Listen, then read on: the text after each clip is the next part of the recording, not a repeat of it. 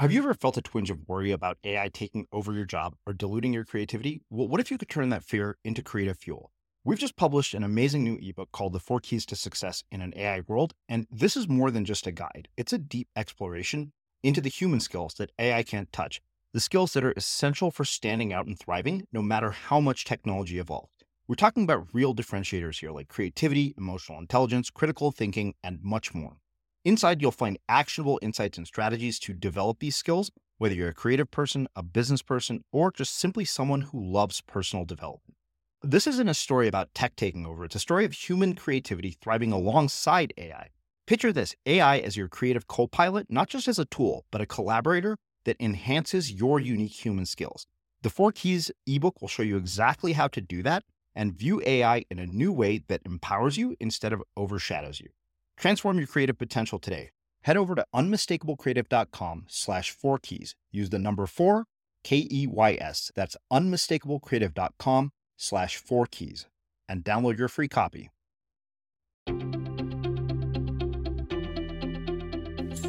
I'm Srini Rao, and this is the Unmistakable Creative Podcast, where you get a window into the stories and insights of the most innovative and creative minds who've started movements, built thriving businesses, written best selling books, and created insanely interesting art. For more, check out our 500 episode archive at unmistakablecreative.com.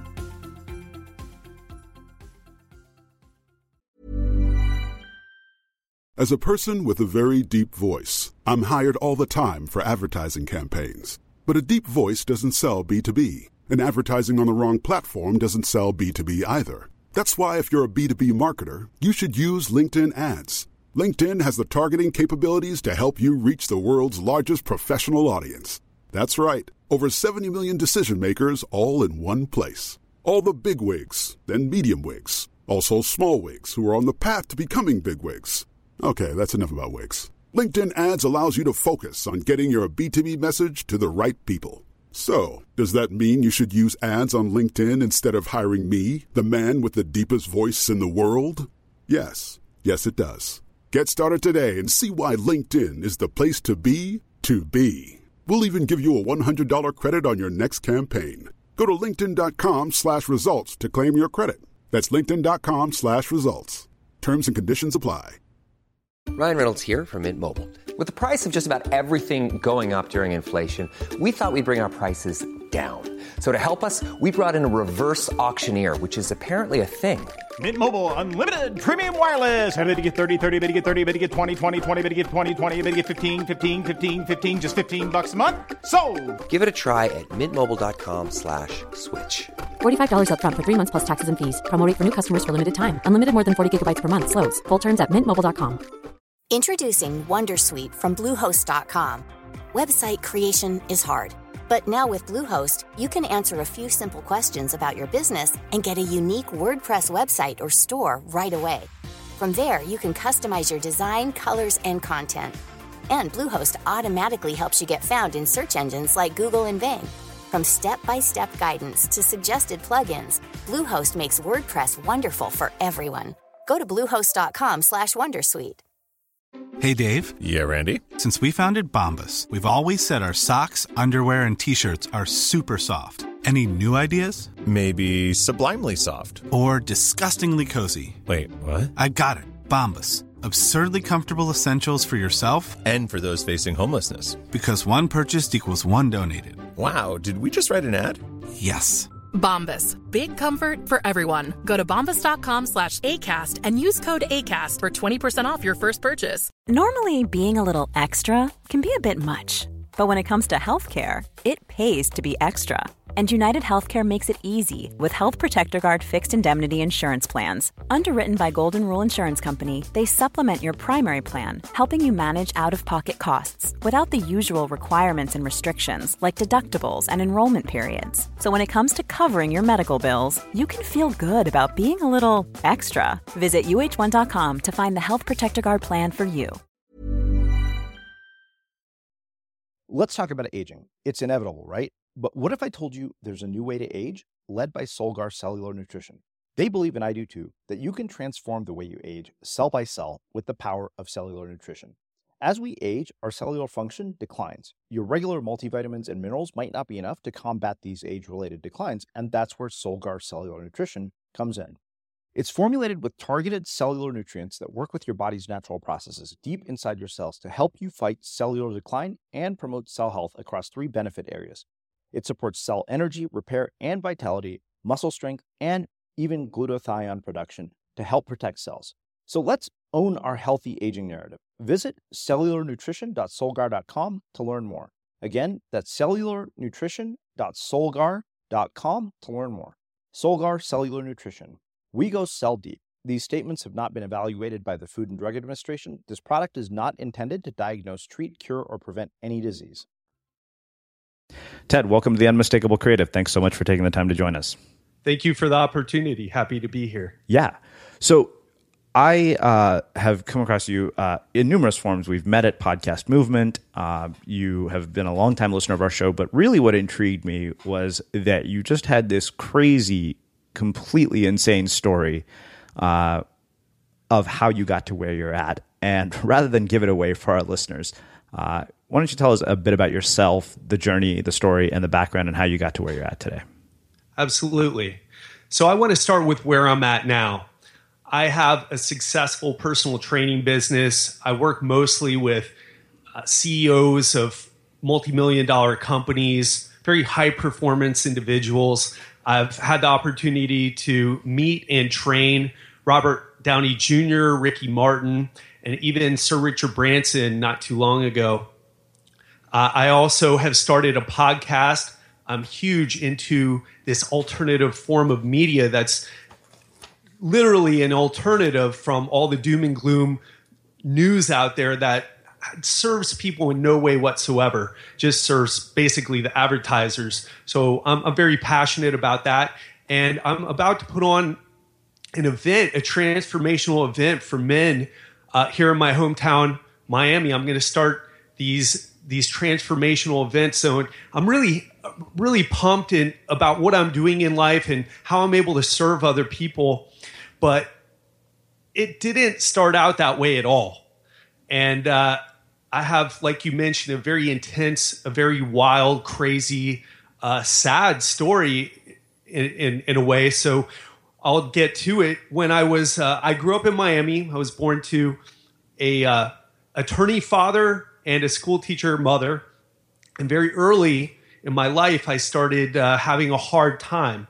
My mother after my sister's birth, so when I was about two years old, uh, she had something, the pregnancy of my sister caused a physiological change in her, and she became very mentally ill to the point where uh, she's, there, there was abuse, physical and emotional. Some of the uh, babysitters that my sister and I had called the phone, family and home services. I'm not sure what it's called because uh, you know it's been so long, but they called the family services, the Department of Family Services, to come in and check out what was going on. And I don't really remember that. That was told to me later on, and uh, so and she chose me to abuse, not my sister. So that started out really rough for me, and uh, and for my father too. He had to divorce from his wife and it became a very complicated situation.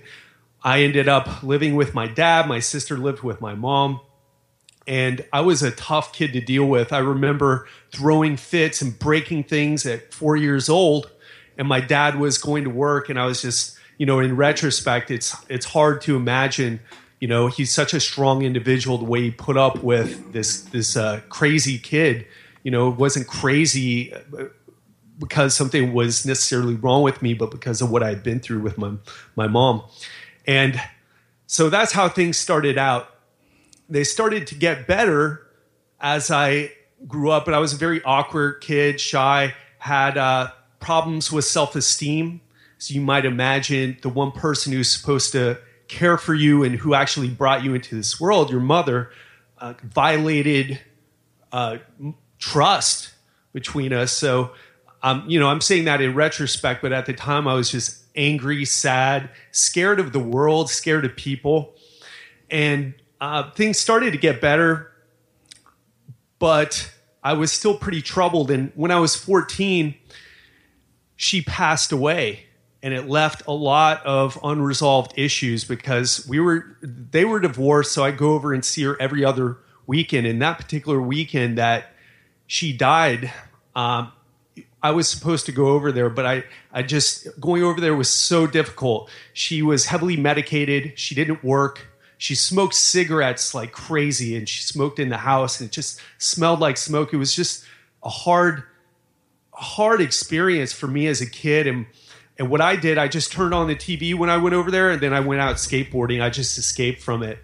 And my sister tried to be the good person in that relationship, and she'd go to church with my mother and try to spend time with her. I just wanted, I, I didn't, the only thing I wanted her to do was to go out and buy me toys, then leave me the hell alone. And, uh, but, but even that, I, I wanted, I didn't want anything to do with her that weekend. I just, I just needed a break. And she ended up dying in a car crash and the the specifics of it are really strange. She ended up running a, a, police roadblock late at night, where it's why is she driving? And I felt for for many years I felt guilt because I felt like my sister and I were the two things she cared the most for in life. That's we were all she had in life, and uh, she looked. Her whole life was based around us visiting her, and I took that away from her, and I feel still feel um, you know responsible to some some degree. And so I went into high school. It, it was you know I was kind of recovering before, but now it just sent me over the edge. I ran away from home, stole my dad's car, and what I I guess I failed to mention earlier was that my dad married. Uh, when I was six years old, my dad married my stepmom, and they ended up having a child together when I was uh, nine uh, nine years old, and uh, so it was me and my my sister who was two years younger than my brother who is nine years younger than me. But uh, so there, there was there was a lot of trouble there. I don't want to go too in depth, but I ran away from home, uh, stole their car. I got in trouble at school. This is all when I was 14, uh, right after my mom died, my biological mother. And I ended up coming back home, but they put me in a special class because I just I was so out of control emotionally. It was called severely emotionally disturbed. That was the name of the class, SED. Not great, but uh, it allowed me to get through high school. And after that, I started pulling myself together. And I, I was never a good student in high school. I was I was a total rebel. I didn't care about my grades. I I just wanted to have a good time. And uh, you know, I was very angry and sad and uh, confused. I, I, you know, my dad was a great provider, but he wasn't there a lot for me. He was off working, doing cases, and he provided financially for us, but wasn't around a lot. And he, and when he was, he he spent mo- the majority of the time with my stepmom, and my stepmom had huge issues between uh, caring for us, the the children of a previous marriage of another woman and caring for her son. And uh, J- Jimmy and I never, well, we had some issues, but it was more like brother brother issues, you know, just sibling issues, the normal stuff that kids have. And so I started pulling it together after I graduated high school. And I went to college my grades were so poor that I could only do the two year thing, but it didn't matter. Something in me, something sparked in my mind, and I, I had a direction I was going in. I want, I really wanted to study cognitive neuroscience, and I was fascinated from my experience with drugs and my experience with mental illness from my mother. I was fascinated how the brain creates our behavior, creates our thoughts makes us feel like we want to do certain things or, or, compels us to do certain things. I was fascinated by it. And before that, I was really into, into psychology, but seeing biology and what the brain does and how powerful it is, it was like, okay, well, psychology comes after physiology. And uh, th- that, that'll be important because that will tie in later to what uh, I ended up doing. But so when I was 19, I was in school, I was getting straight A's, I was reading books about drugs in the brain, the physiology of the brain, how it how it affects behavior, and I was going through my typical classes and I was doing very well. But when uh, when I was 19, so I'm only maybe a year and a half into school, a few semesters into school, my parents go on vacation and my buddy who grew up down the street, we were high school friends, he was going to be watching my brother. And I was like, hell, my parents are out of town. And, uh, you know, my buddy's watching my brother. I'm going to go down there. I'll stay, you know, hang out with my brother a little bit. But I was really going down to, to party with my friend. We were going to have a good time. And so I skipped school that day. And when I got down there, my brother was nowhere to be found, and neither was my friend. My brother's piano teacher was waiting for him, and he hadn't showed up yet. And if it was me, it would have been totally understandable given my previous record of bad behavior. But my brother was the kid who did everything right. He was the kid who pleased mommy and daddy. And for him not to do that was very strange. I didn't worry about it at first, but I did call my parents and when I called them, they were worried instantly, especially my stepmother. And they were like, "That's it, we're coming home," because they were they were on vacation a few hours away in, in a different part of Florida, and they they came home right away. And uh, it took them a few hours, and during that few hours, Jim didn't show up. He's still missing, and it started to get uh, it started to get really like well, what happened to him? This is totally unlike him. We went to his friends' houses, called his friends where where he would hang out. He wasn't there. My friend showed up eventually, and he was late. He was running late from work, getting off work, and he's still nowhere to be found. My parents get there. The police are called. There's a search for him, and uh, he's still nowhere to be found. And they're looking everywhere now. They have a helicopter out they have cops driving around looking, and he's still nowhere to be found. And at first, the cops were like, oh, he's probably just hiding. It's like, no, you don't understand. Jimmy doesn't do that. He doesn't do this at all. He doesn't act out in this way. Never have, and there's no reason to think he would start now. And it he never showed up that day. Then days turned into weeks, and the FBI got involved, like they do with every missing children's case. I was interrogated because of the fact, like I said, I, I came down, I skipped school. It looked kind of strange to them that I had skipped school that day simply to come down and hang out. Although for me, it's like, well, of course, you know, I'm going to party at my big, my, my, parents' big house and have a good time with my buddy while while they're not around. It seems pretty uh, straightforward. But I was interrogated. I was uh, given lie detector tests. I would call, they, they gave me a card and said, hey, listen, if you remember anything strange, anything out of the ordinary, you call us.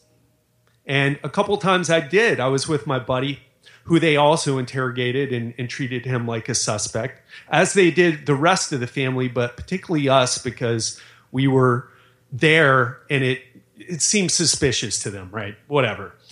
Uh, and they're doing their job.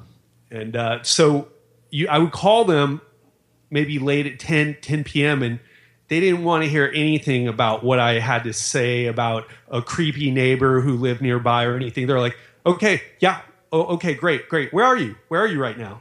And they just show up. You know, that was the, before the days of cell phones and getting triangulating and the the location of someone and just showing up unannounced. But I gave them the address and they would show up and they'd search everything and they'd ask us questions. And that went on for a while, for weeks. And eventually nothing showed up after searching through where I lived and where my friend lived and searching for blood and searching for just going through all my car and uh, going through his car and just searching everything they could. They never found anything. And it was so funny. Uh, you know, we, we were smoking weed. That's what we did. We just, it got to the point, you know, of course, you're, you're like a 19 year old kid, you're smoking weed and FBI's coming over. You hide that stuff, man. But it got to the point where I didn't even care anymore. I'm like sitting there with the bong on the table or the pipe or the whatever, and I just didn't care. It was such an intrusive, tough period of time. So eventually they went away, didn't find anything. Metro got involved, the Metro Police, uh, Miami Dade Metro Police Department.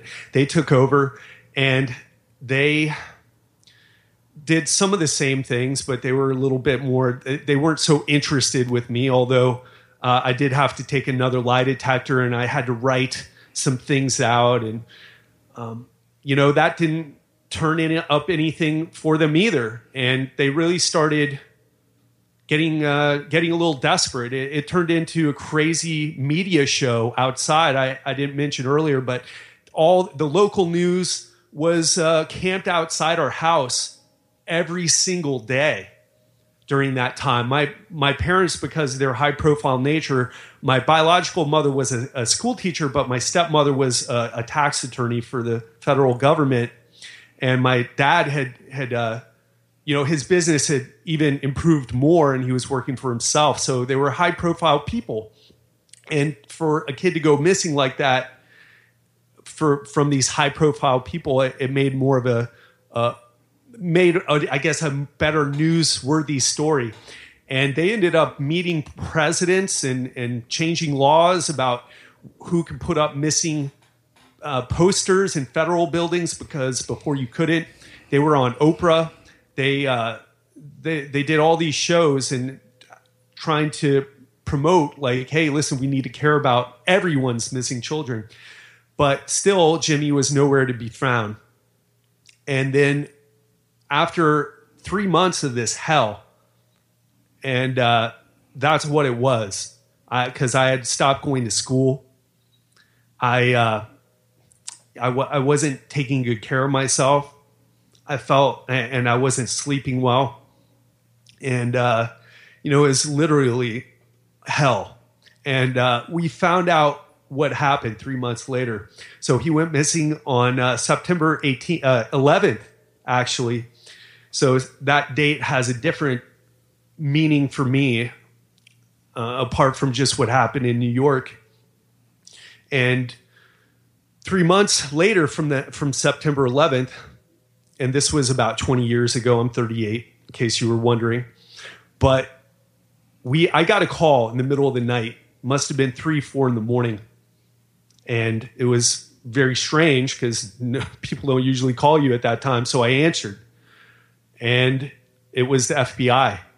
And he told me uh, I didn't recognize which agent it was because we we known them pretty well. We had developed uh, relationships with them uh, by that point. But he's like, Ted, we found Jim, and your parents need you.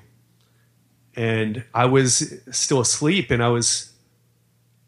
I was. I asked him. I was like, "Well, is he okay?" is you found Jim? Is, is he okay? And I can't remember exactly, but I almost remember him almost laughing a little bit. Not in a ha ha ha way, but he was like, listen, your parents need you. And he he I don't even remember if he gave me the answer or not, but I went I went over to my parents, I got up, went over there immediately, and we found out what happened.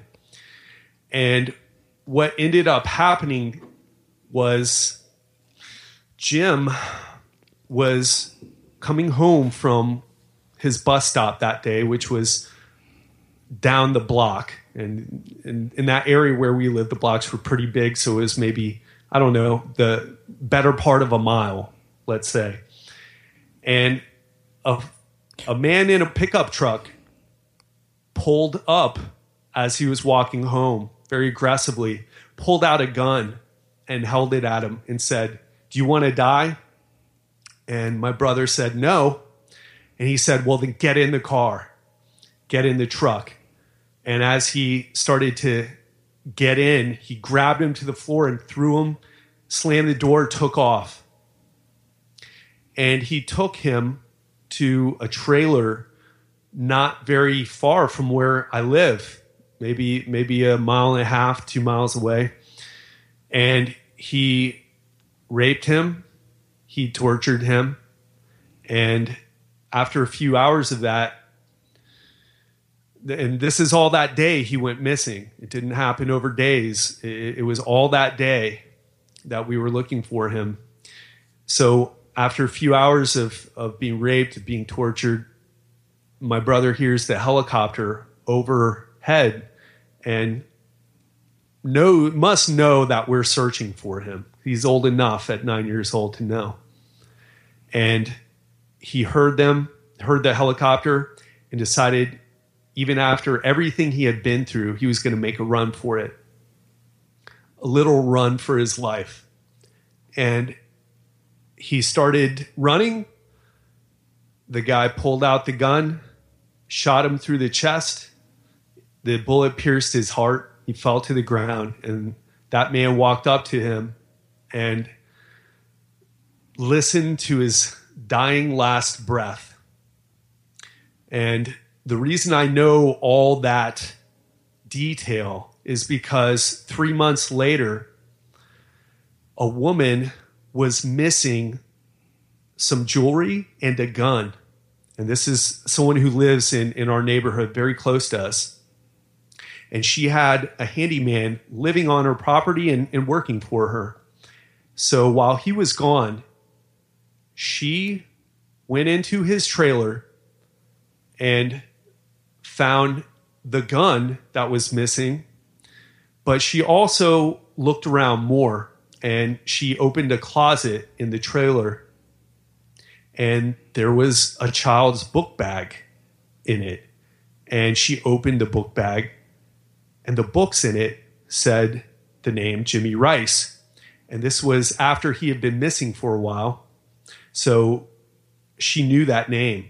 She had seen the posters she had heard about Jimmy on the news in fact there was a missing children's poster in the book bag, which uh, psychologists have said serial killers and you know really sick people take trophies from their victims. So not only did he have the book bag, but he put a missing children's poster in it as well, which he would have had to have gotten later because we didn't put those for up for maybe a, a, week after. So she called the police and they went and picked him up immediately. And at first, he came up with all these crazy stories. He said he said that he had hit Jimmy with the truck and he threw the body in the canal because he didn't know what to do. He didn't want to get in trouble. Then he blamed the disappearance of my brother on the woman, his employer's son, and said it had something to do with him. But eventually he broke down and he told the truth. And the truth was what I shared with you. And they eventually got him to lead the police, lead them to my brother's body, which he had dismembered and put in flower pots with cement. And this was all on this woman's property. So that event crushed me. And some people some people ask like, "Well, did, were you suicidal? Did you feel like killing yourself?" And when when people ask that, it's like you're talking about a depressed person. I was so crushed from that experience. I don't I didn't have the energy to do anything to myself. And uh, I felt like I felt like I was already dead. And in a way, I believe that was true but uh, and it got really bad. That was when I was 19, and I told you the story, the three month, the three month search for my brother and how we found out what happened to him and when when his murder was caught. But it was a year later, almost a year later, when the trial started, that when I I really started to feel it. At first, you're just in shock and if you've ever been through something traumatic, you know what I'm talking about. It doesn't hit you right away. Maybe you cry, maybe you feel bad, but it doesn't hit you. And then over the weeks, over the months, it starts to seep in and you start to think about really, really feel what you've just been through. And so a, a, a year later, when the trial started, and I had to be deposed by uh, the defense attorney, and that's when it really hit me. I had dropped out of school during that time. I mean, I didn't drop out. I didn't call up like we had to in those days and cancel the courses via the phone. Now I'm sure it's all online, but it, I just didn't go to school anymore. I just stopped. And I didn't eat much and I was just rotting away all by myself. And uh, the, the life was just, I, I thought I had known what hell was before, but this was a different level. So, what, so I started the journey to putting myself back together. And it, the, the real catalyst to that was a friend of mine and my sister who were in Gainesville going to school at the time, going to University of Florida, came to visit. They were in town and they came to visit me and they saw me just slowly self-destructing. And they got me to move up there with them. And if that hadn't happened, I I think I would have just died in, in that apartment one day, just from not eating or you know, just rotting away. But they they came, they found me, they took me up north, and uh, it, it was a tough road. I mean, I still I tried going back to school. The new environment was really helpful. I was away from Miami. I was away from the apartment that I lived in uh, when the the FBI were coming over. So I had I was away from all of that that energy and and those uh, memories and I was in this new environment, but I had a hard time. I couldn't concentrate in school. I ended up dropping out again. I, I tried working some shitty jobs and I just couldn't bring myself to do it. My friend ended up getting really frustrated with me, and he's still a guy who I'm friends with today, 20 years later. And, uh, but so, so I ended up leaving because I knew Gainesville wasn't right. Going to school and working up there just wasn't going to happen came back to Miami in Miami Beach. That's where my parents were living. They said, You can stay here for a couple days and you need to leave. I ended up getting a job. Uh, I, I, had to hustle. I, I had kind of gotten to the point where I was still unhappy. I was still, you know, going through my stuff, but I was, but getting that breathing room, having that space away from that environment where I was just rotting away, uh, helped me get to the point where I could at least start thinking, hey, listen, I need to survive here. I need to get a job. I need to get a place to live. So I uh, ended up finding this job uh, working in receivers, receiverships and bankruptcies. And I worked in a building in a very bad part of town called Overtown in Miami. It's the type of place where if you ever heard about a tourist coming to Miami and disappearing or getting shot or getting robbed, that was the type of place Overtown was at, at, the time. So I worked there, and I also worked in a luxury building in Miami Beach, and it, the job sucked, but I did get the perk of living in that luxury building. So after coming home from this this job that I hated, I would go to the gym to blow off steam and and uh, you know work out my body and, and try to build up my health again, and, and it was working. And in that gym, I met some personal trainers they were going to work in gym clothes. They were helping people with their body and through exercise and nutrition, and they were getting paid good money for it. So, on a whim, I quit my job.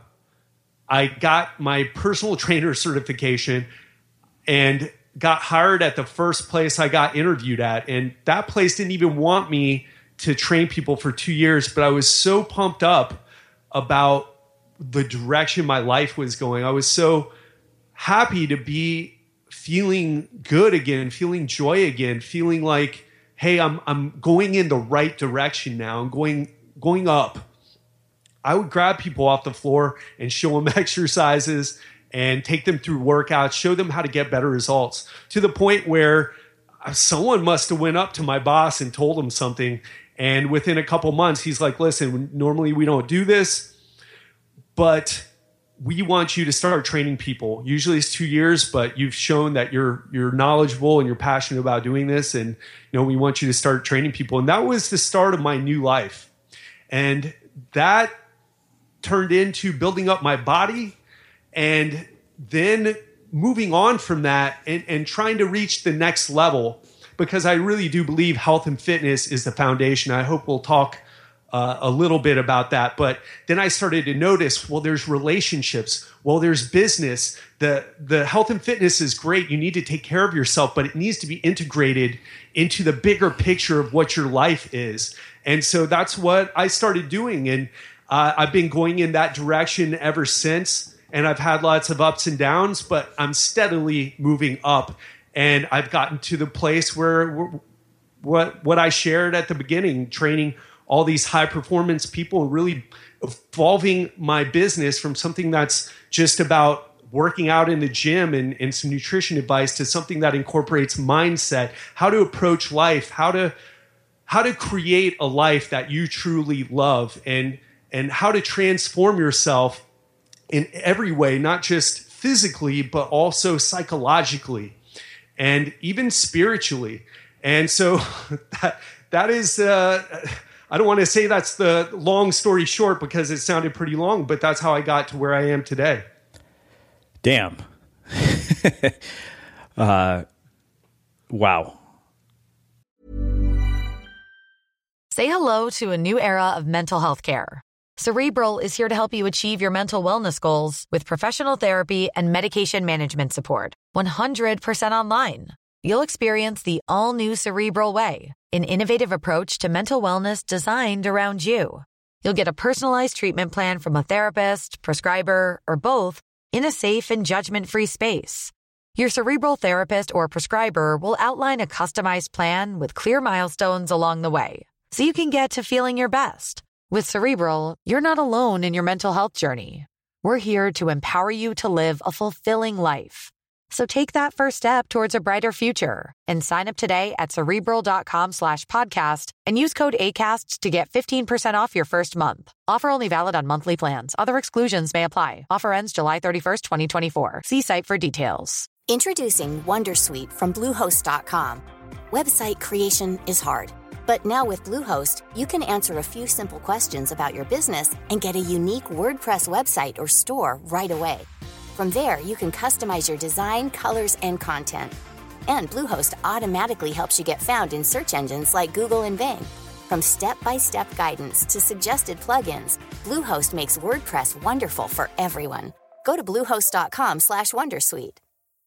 Hey Dave. Yeah, Randy. Since we founded Bombas, we've always said our socks, underwear, and t-shirts are super soft. Any new ideas? Maybe sublimely soft. Or disgustingly cozy. Wait, what? I got it. Bombas. Absurdly comfortable essentials for yourself and for those facing homelessness. Because one purchased equals one donated. Wow, did we just write an ad? Yes. Bombas. Big comfort for everyone. Go to bombas.com slash ACAST and use code ACAST for 20% off your first purchase.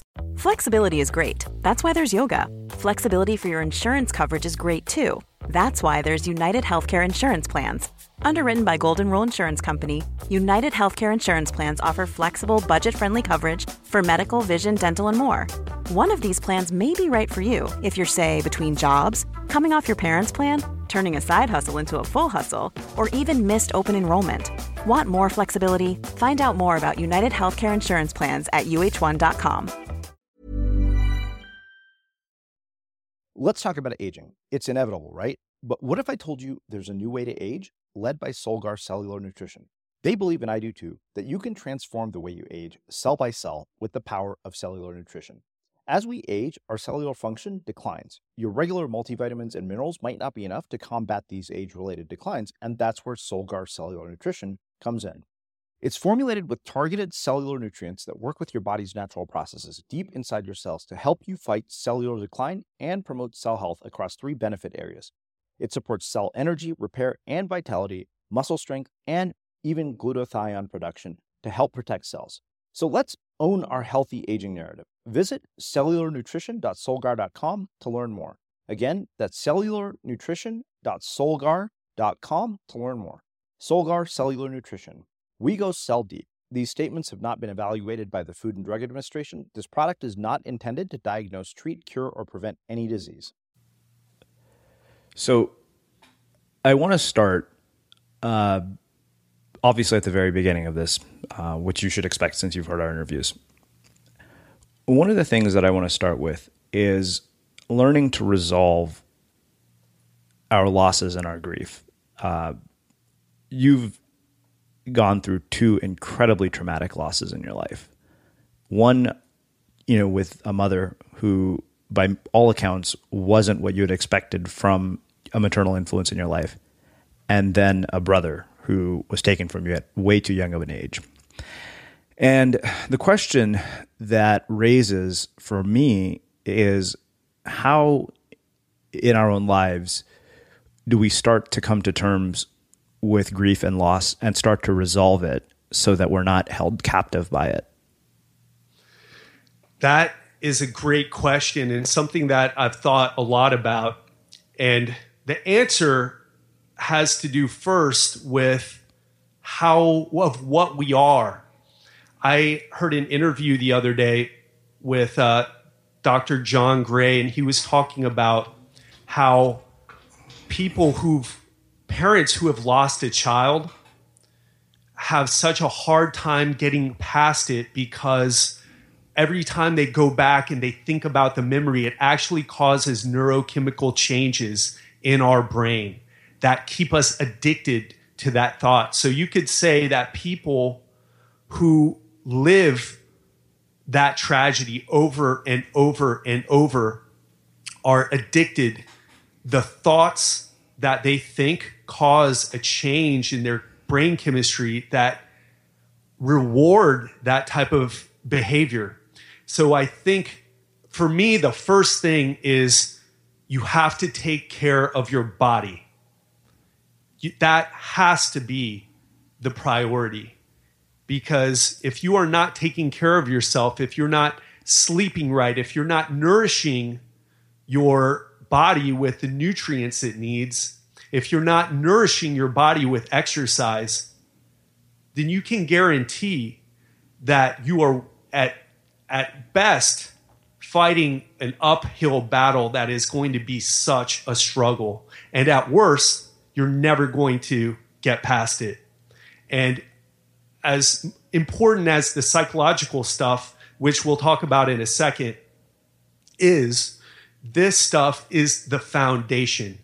So if you don't take care of yourself with your sleep, with your nutrition, if you're not getting exercise, if you're not getting physical challenge in some type of way, you're, like I said, at best fighting an uphill battle that is going to be such a struggle, or you will never get past it. So that's the first. And that's the thing that I think, Srini, that personal development gurus don't tell people you can think you can say to yourself hey be confident hey just just get over this hey let's move on in life but if you don't put into the if you don't deal with the physiological physiological foundation of what you are this human machine you are going to be struggling. So that's number 1 number 2 is to understand the perspective. People if you what I feel, Srini, is people who have been through tough things like myself, or maybe even something worse, or even not as bad. If you get caught up psychologically on those thoughts and let it dictate the rest of your life, if you were a victim to it, then you are a person who is very self indulgent and self centered because it is horrible what happened to you, whether you you've lost a parent, uh, which we will all lose a parent of eventually, and it, that it's supposed to be that way. And I've seen that crush people, and uh, I've been through that myself, but it was at a younger age. It, it was different, but I do have my dad left, and uh, I'm ready for it. So understanding the perspective that loss is a part of life and that your situation, however you may feel about it, however sad you may feel, however however much woe you may feel because you think about what you are going through, understand that it's shared by so many people in the world. And that if you're listening to this right now on iTunes or wherever you listen to this in your car, that you are living better than the majority of the world. And people have to deal with horrible things every day, things that in our Western world, we it's just incomprehensible. And we hear it on the news, but we're like, oh yeah, that's terrible. All those murders going on in Africa and you know, killing the children. Yeah, that's horrible. It's horrible. And then you go back to your normal day and, and you don't think about it. You don't embody that. You don't really empathize with those people and understand that that that people in general are going through some tough stuff in life. And that's helped me. And another part is that there is always something good that can come from those situations.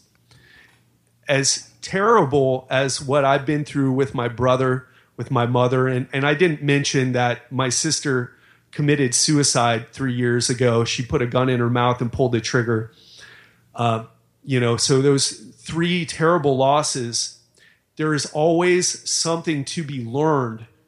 There is always a way to take that energy because that's what it is that you feel when you've been through something like that. It's energy.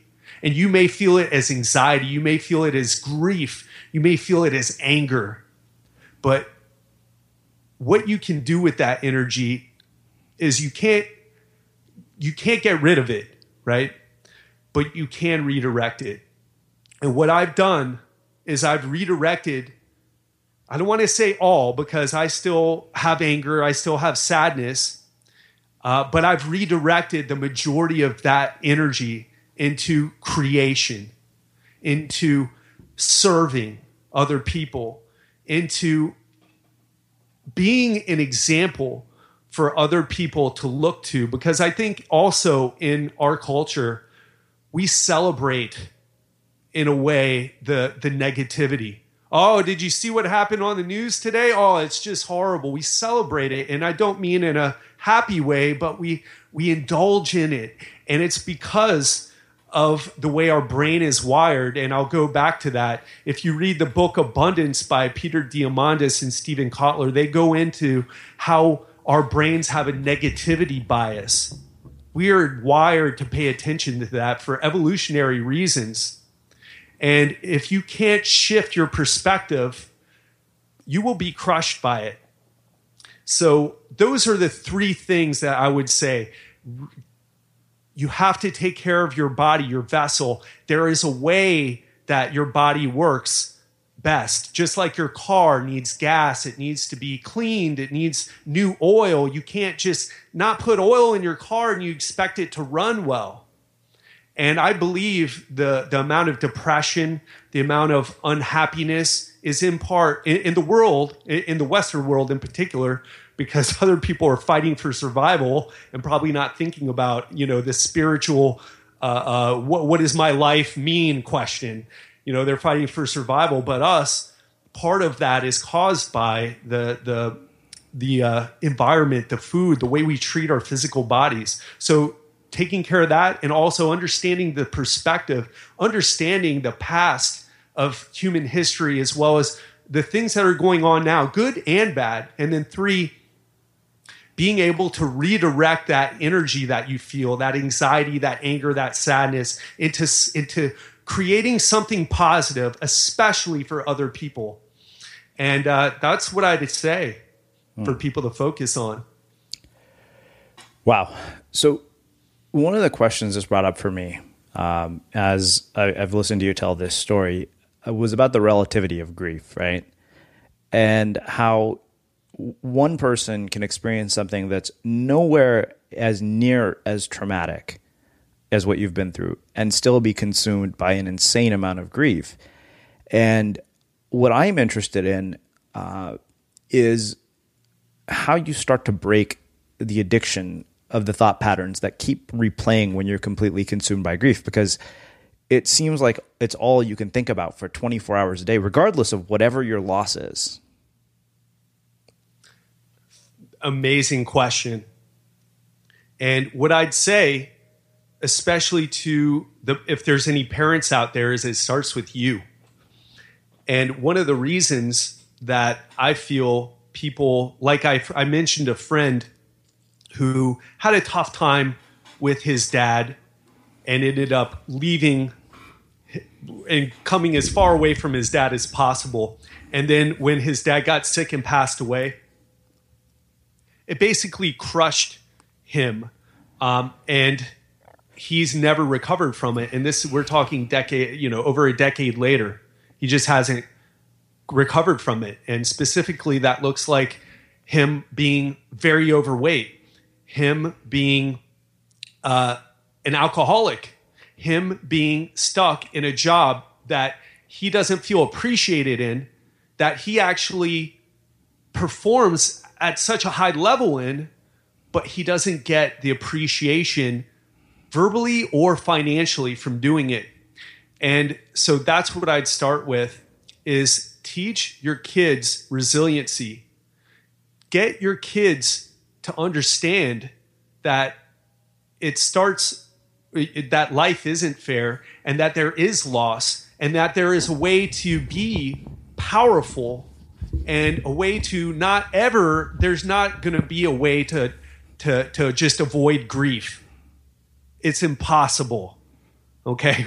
Or or you're a psychopath who doesn't have feelings. You are going to feel sadness. You're going to feel uh, you're going to feel happy. You're going to feel elated. You're going to feel suffering. You're going to feel depressed. And, and, i don't like to use the word depressed because I, I really feel like it's uh, uh, you know people who are depressed is a really uh, a severe chemical thing that that doesn't have anything to do with what they're necessarily going through in their uh, in their life.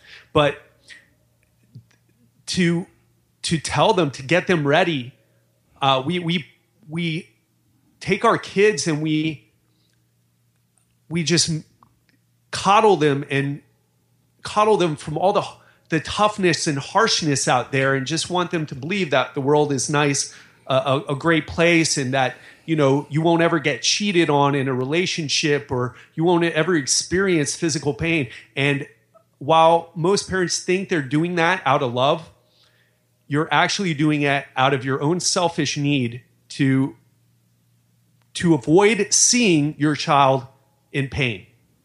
And if you really love them you will let them experience the ups, the downs, and you will prepare them and give them the context to look at their experiences, to understand their experiences.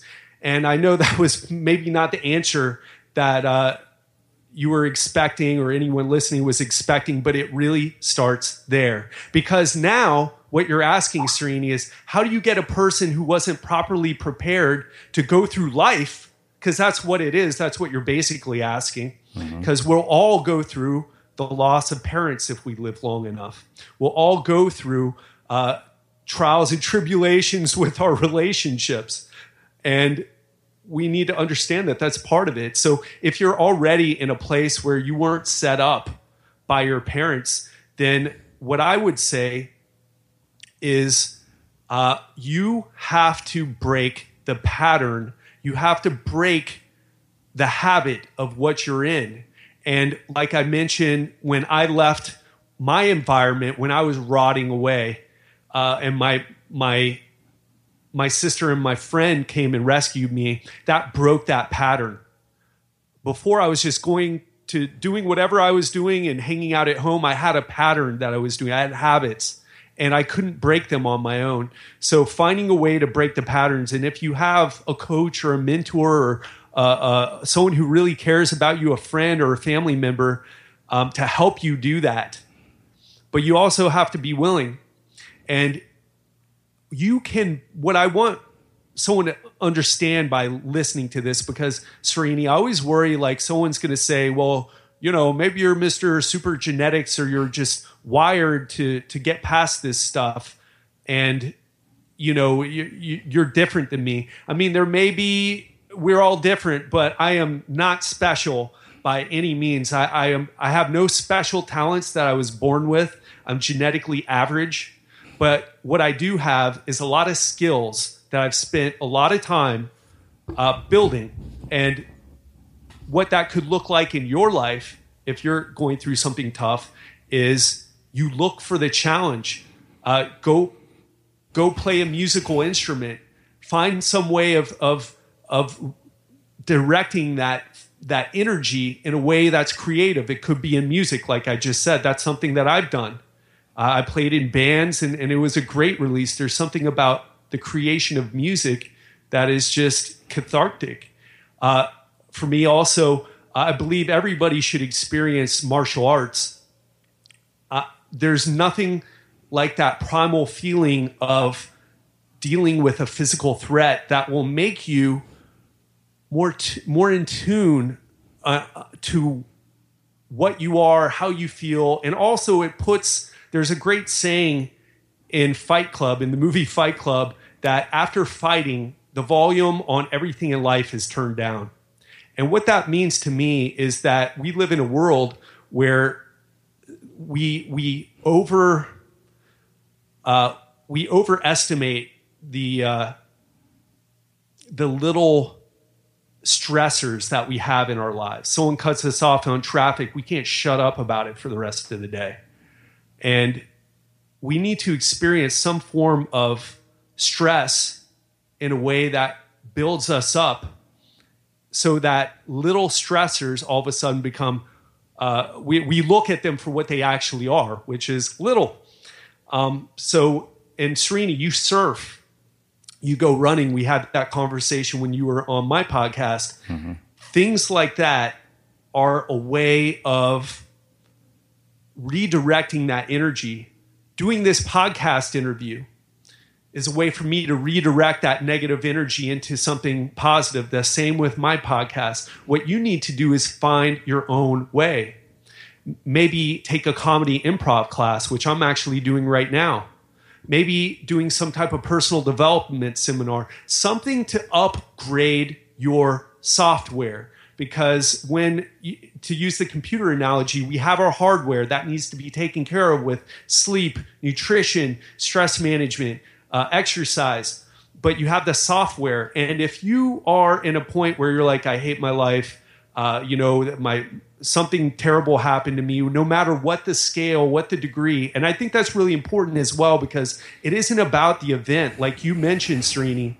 It's about the response of the person to the event, right? Like you said, someone can go through something uh, that some people may say is not a big deal, maybe a breakup with a girl, which is very common with with guy or, with guys, or or maybe a woman had a terrible relationship with a man and they're crushed by it.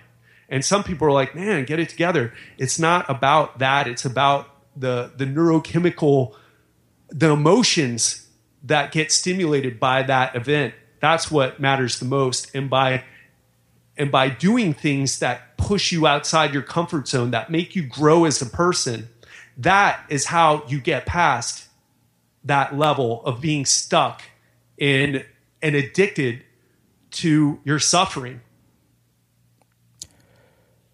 Wow. All right. Let's shift gears a little bit. Uh, one of the things that's really, really interesting to me is that your circumstances didn't become your identity. And this is fresh on my mind uh, for a couple of reasons. One, because I'm writing a section in my new book uh, about temporary circumstances not needing to become our permanent identity. But in so many cases, they do. Uh, and I can't take credit for that. That's something that, uh, you know, a, a, mentor, Greg Hartle, uh, really, really kind of drilled into my head. And I'm interested in how one starts to make a radical identity shift uh, so that their circumstances don't become their identity? Because clearly you've done that. Yes. And another great question. And I'll tell you, after I had gone through all that stuff I talked about and I was doing the personal training, I had I had people who were part of the media come up to me and say, "Hey, do you want to do this this special? I could interview you about how you're doing with uh, you know a few years later after the the trial and the you know your brother and and I said no. And the reason was is because I didn't want to be defined. I didn't want my identity to be defined not just in my mind but in other people's minds that oh, that's Jimmy brother, Jimmy Ryce's brother. And I went through a period where I very consciously decided that I would create my own identity. And in part, it got that started because the other way was not making me happy. And I think sometimes people get addicted to that identity, that identity of really victimization. And it's, I don't want to say it's uh, something that they like, but it's something that's comfortable. And some people get addicted to the attention they get from that, which I could easily do. Every every time someone talks to me, I could open up uh, my mouth about my brother and tell him the story, and I could have him in tears. I don't do that. What I do is I've consciously chosen to create my own life. I consciously made decisions to become a different type of person. And that goes back to what I was talking about before you asked that question.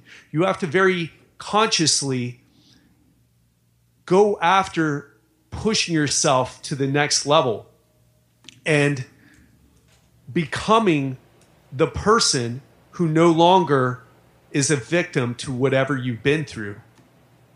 And that is what will get you past that. That is what you need to do uh, because otherwise it's just by default. And I'll tell you why I think that happens is because we're wired for it. We're wired to get addicted to that suffering. We're wired for it. And if you fall into that, it's the same reason I believe that people get overweight. We can't control ourselves because it's the wiring. We come from an environment thousands and thousands and thousands of years ago where food was not abundant. But now we got a fast food joint and convenient stores and, and uh, vending machines everywhere. So our natural instinct is to eat, and I believe our natural instinct is to get addicted to that, uh, addicted to that event, and that's why I love this new wave of consciousness that's been slowly building up and and uh, uh, and expanding exponentially. That you can upgrade your software, in, i.e., your identity, by choosing to do so. And you can read books to do that. You can have experiences to do that. You can listen to podcasts. In fact, if you listen to this podcast, you are actively engaged in that already because most of, at least the US, is glued to Fox News or CNN or M- MSNBC or whatever is out there, and they're talking all about the same things, but you are listening to something to help you grow beyond that uh, that conversation that the majority of other people are having, and that you have to do it consciously. That was a really long explanation, but the answer is you have to make a decision to do it. You have to make a choice, and everything is a choice. And if you're choosing to be a victim, then you can choose not to be a victim. And the question is, how do you do that? And I, and we have already covered it in what I said. Wow. Okay. So I want to shift gears a bit again. And now I want to start talking about this whole idea of integrating this link between physiology and psychology holistically into your life. But I want to talk about it through the lens of the high performance individuals that you've had the chance to work with. Because most of us, we read about these people, uh, you know, we hear about them, but we don't get the level of intimacy that you have with the people like Richard Branson, the people like Robert Downey Jr., people who are, you know, masters of their craft. By almost all accounts. So I'm really interested in hearing your perspective on this. Oh man, I love that you asked this question, Srini. It's something that I've been wanting to share with people. I try to share with people. And the fact is that, and we're talking, like you said, high performance individuals. We're not talking about trust fund babies who, uh, you know, a few generations ago, great great granddaddy, uh, you know, started a business and now they just get a million dollars in their their bank account every month to go uh, party hard, which uh, I know those people too, but I, I, I won't work with them. Uh, so, high performance individuals, I think one thing that a, a lot of people are not understanding is that these people are different types of people. And I think in business, people are looking for strategies, they're looking for tactics, they're looking for they're looking for something externally. And that is important because you need strategy, you need tactics, you need to know what to do. But the biggest shift you could ever make to becoming a high performance individual is by who you are. And uh, kind of comes back to your identity question. These are people who have very consciously chosen to do what they do. They took the risk. And uh, I have, I'll, I'll, tell you some stories. I got one client lives in a in the most exclusive building in Miami Beach. It's a pain in the ass to deal with the security there. They make me go in through the the, the service entrance, and uh, you know he's he, he's a very good guy. But anyway, he came from a family with not a lot of money but he made a decision to figure out how to create this business that he's actually getting ready to sell. And um, they do that through, I would think the key, if I had to impart anything, is the key to success is in what you do every day. And these are people who value their health more than the average person. Saying that goes back to what I said before, what I've said many times in this interview. They all hire me because they know that health is of the utmost importance if they want to deal with the level of stress that they have to deal with. If they want to uh, perform at their highest. And what do most unsuccessful people do? Oh, I'm too busy to work out. Well, I, I just I don't, I don't have time to work out. I'm too busy. Who has time for that? P- these people make it a priority to do that. That's why they hire me, and that's one. Two, um, and this is specifically financial, but they understand how to spend money. So I have one client. This is another client. He's got a Ferrari collection. He's got I think five or six Ferraris, or he just sold one, or he's he's got a bunch of them. And some people may think, "Wow, what a douche! This guy just has a bunch of Ferraris. Who does he think he is?"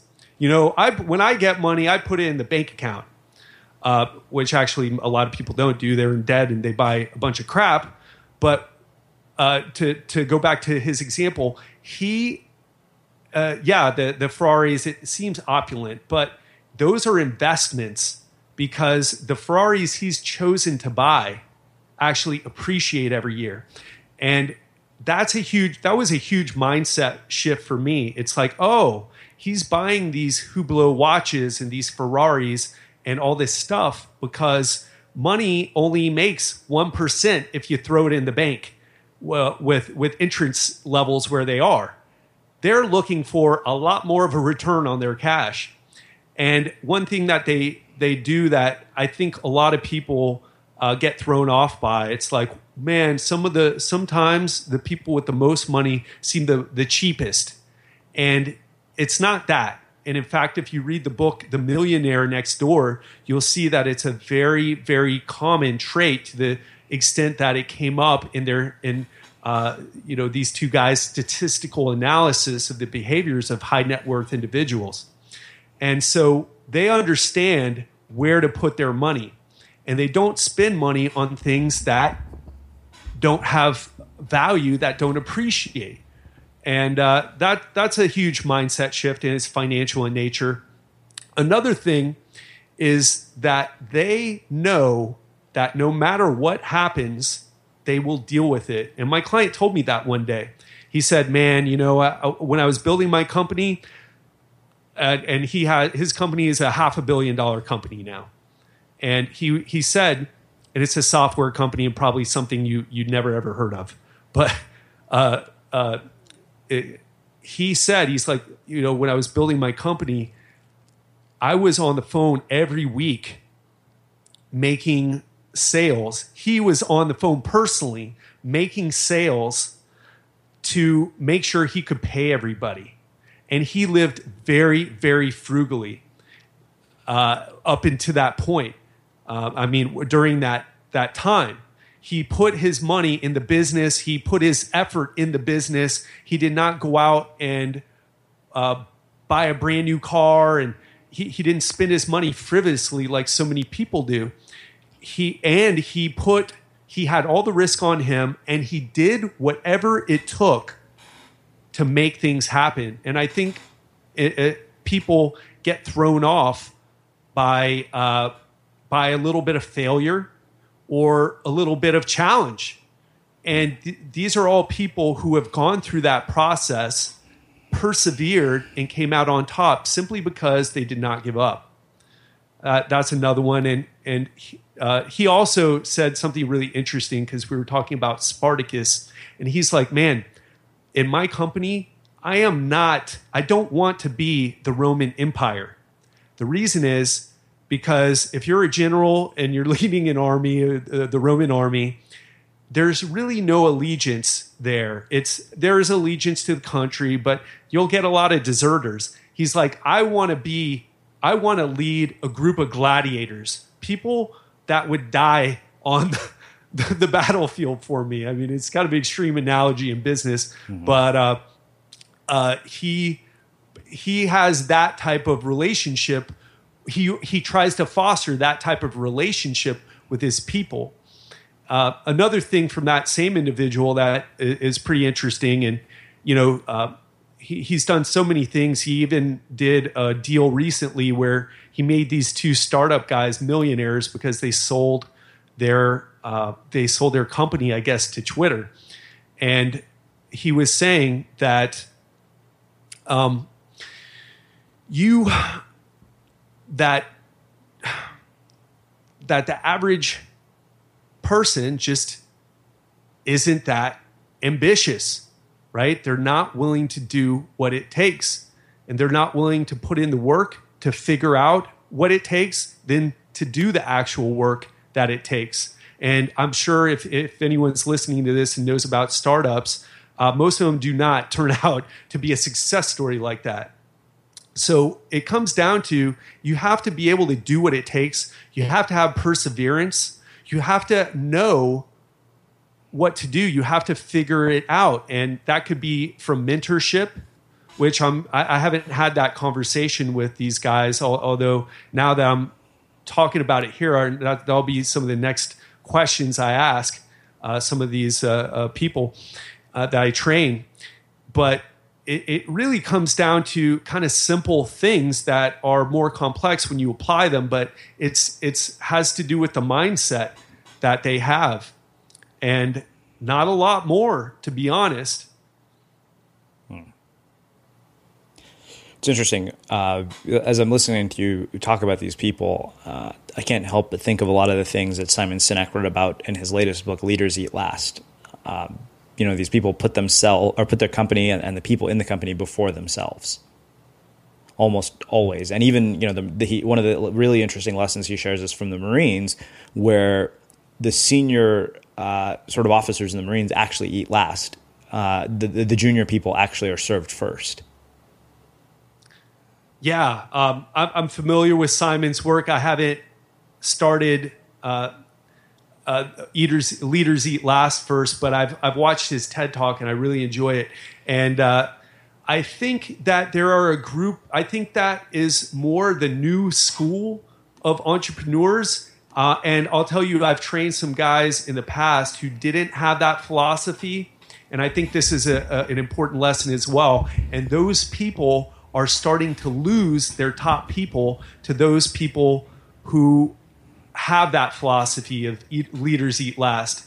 They want to leave uh, uh, that that stale company they've been a part of to be part of something even if they're not going to get paid as much. I've heard conversations. It's like, man, what's going on today? Oh, well, one of my top guys wants to leave to this new uh, company. You know, they're they're they're they have that mentality, and uh, I, you know, so I, I don't know. Uh, I don't know if I've had anybody who I haven't had that conversation yet. And you know what, Srini, I'll, I'll ask. I'll bring exact that exactly up, and I'll, I'll, I'll ask next time I'm, I'm with them. But I'll tell you the one thing is the guys who have stayed stagnant and haven't evolved with this new consciousness, this new approach to things. Although you know, like you said, there Apple has been doing that for a while, and a lot of other uh, uh, uh companies have, uh, you know, maybe uh, put other things first. They they start with the why and uh, they're losing out to these companies who do that. The guys who are, are, stuck in the past are losing out to these companies who live by this new philosophy. Hmm. Well, Ted, uh, I have to say this has been really, really, really uh, touching, uh, eye-opening, uh, thought-provoking as I expected it would be. So I want to wrap with uh, my final question. What do you think it is that makes somebody or something unmistakable? I'm going to give a two part answer. And I was thinking about this a lot because I know you ask it to everyone. Uh, the first part is to be truly, authentically, unapologetically yourself and stop trying to please everybody. Uh, and of course, be respectful, but don't be afraid to put yourself out there. And I think what makes carbon copies is that fear of our own voice. And the second part, which is a little more tactical, is even though you may be unmistakable in your ideas, in, in your actions, in uh, some of the things that you want to accomplish, if you can't clearly communicate them, then they're not going to be heard. So a practical tip that I can say is to work on your communication. Take comedy improv classes, take voice coaching lessons, take Toastmasters, do interviews, refine what refine your communication to the point where you understand communicating is a skill and it's something that you have to practice and something that you have to hone. And when you're a master of it you can share all that uh, all those genius ideas and concepts that you have but you need to be able to communicate them effectively. So that's what i want to leave you with. Awesome. Well this has been great Ted. Uh, I really appreciate you taking the time to join us and uh, really share such a, a deep story with us. This has been phenomenal. Srini, it's been an honor and a pleasure. Thank you, my man. Yeah, and for everybody listening, we'll wrap the show with that.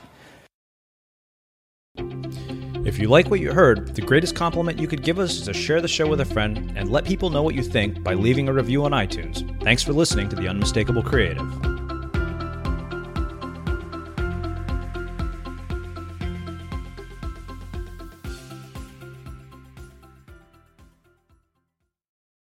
Have you ever felt a twinge of worry about AI taking over your job or diluting your creativity? Well, what if you could turn that fear into creative fuel?